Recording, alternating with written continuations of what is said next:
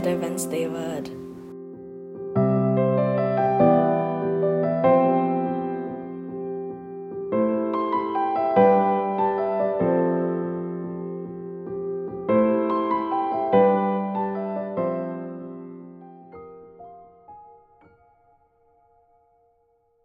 Good morning, everyone, and welcome to this week's Wednesday Word.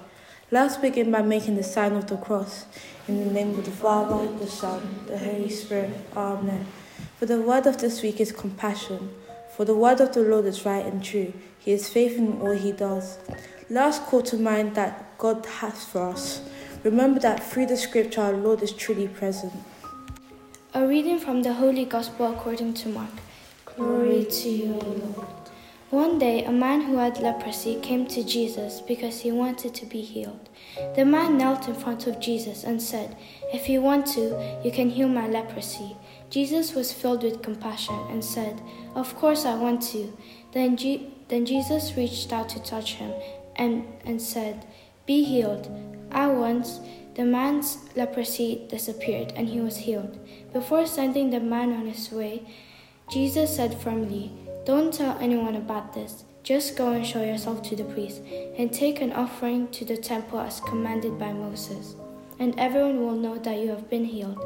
But instead, the man went and told everyone what had happened. This meant that Jesus could no longer go openly into any town, but had to stay out in the country. Even so, people would still come to him from everywhere around. The Gospel of the Lord. Praise to you, Lord Jesus.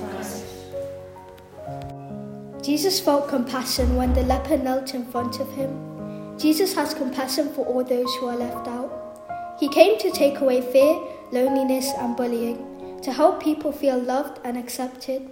We can experience Jesus' compassion through other people and through spending time in prayer. What does the word compassion mean to you?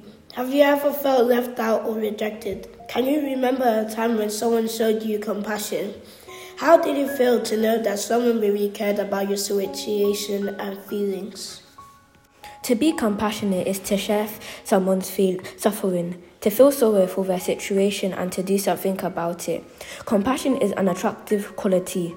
Can you remember when you last felt sorry for someone and helped them? Who is the most compassionate person you know?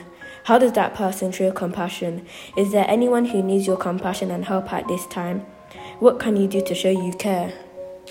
Pope Francis reminds us that the compassion of God, his sufferings with us, gives meaning to our struggles and our sufferings.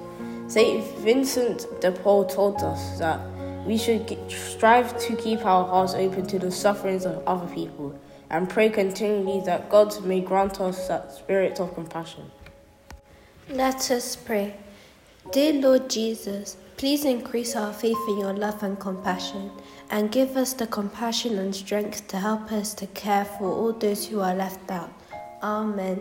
Saint Peter, pray for us. Name the Father, the Son, the Holy Spirit. Amen.